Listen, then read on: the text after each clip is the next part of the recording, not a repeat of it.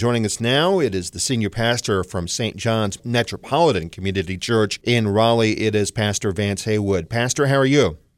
I'm well. How are you? Not bad at all. So, how many beds do you have set up here? That's an ever-growing number. We've got right around 300 now because of the demand that we've seen.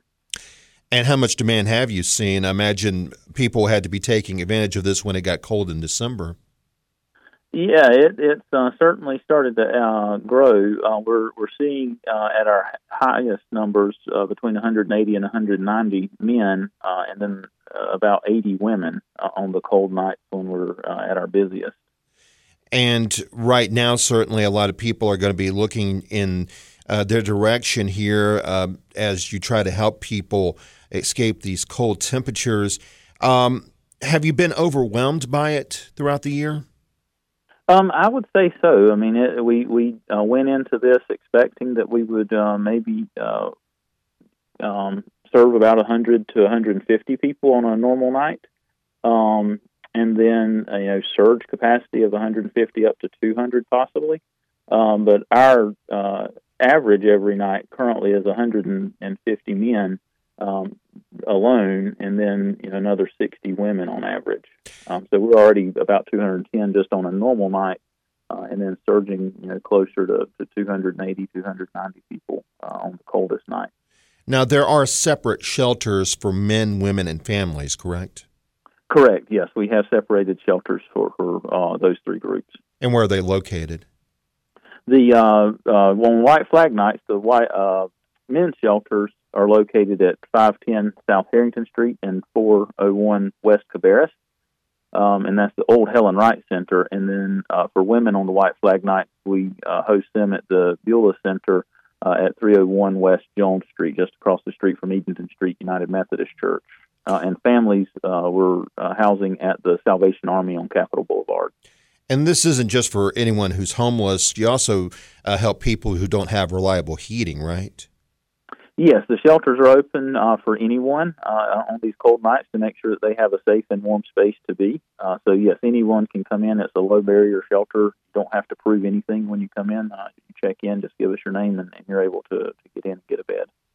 And when do the shelters open, and when do they close?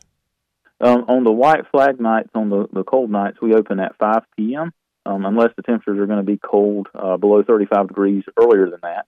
And we typically close around 8 a.m. unless the temperatures are going to stay cold throughout the day and stay down in that 35-degree range. When we have, it's like this coming weekend, we're preparing to stay open some during the day Saturday because of the precipitation on top of the cold temperatures. I was about to say, I mean, it may not be quite as cold this weekend. The lows will get down to 35 as of Saturday night as opposed to 37 tonight and 26 tonight, and a little colder than that. But overall, you are expecting to do something for this weekend, right?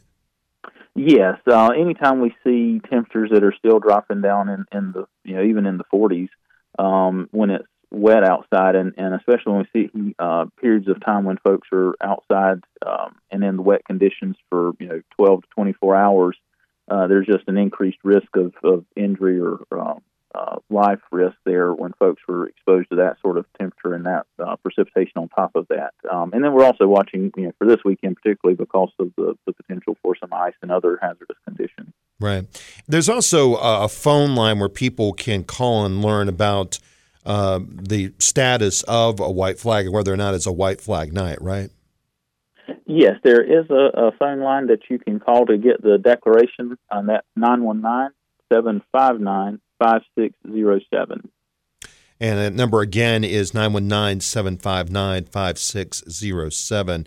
And again, the drop-in shelters operating between 7 p.m. and 8 a.m. when it goes into effect. Well, Pastor, we thank you so much for your time as always, as Pastor Vance Haywood is from St. John's Metropolitan Community Church in Raleigh. Pastor, a wonderful thing you're doing for the community. You have to have a lot of volunteers who help out as well, right?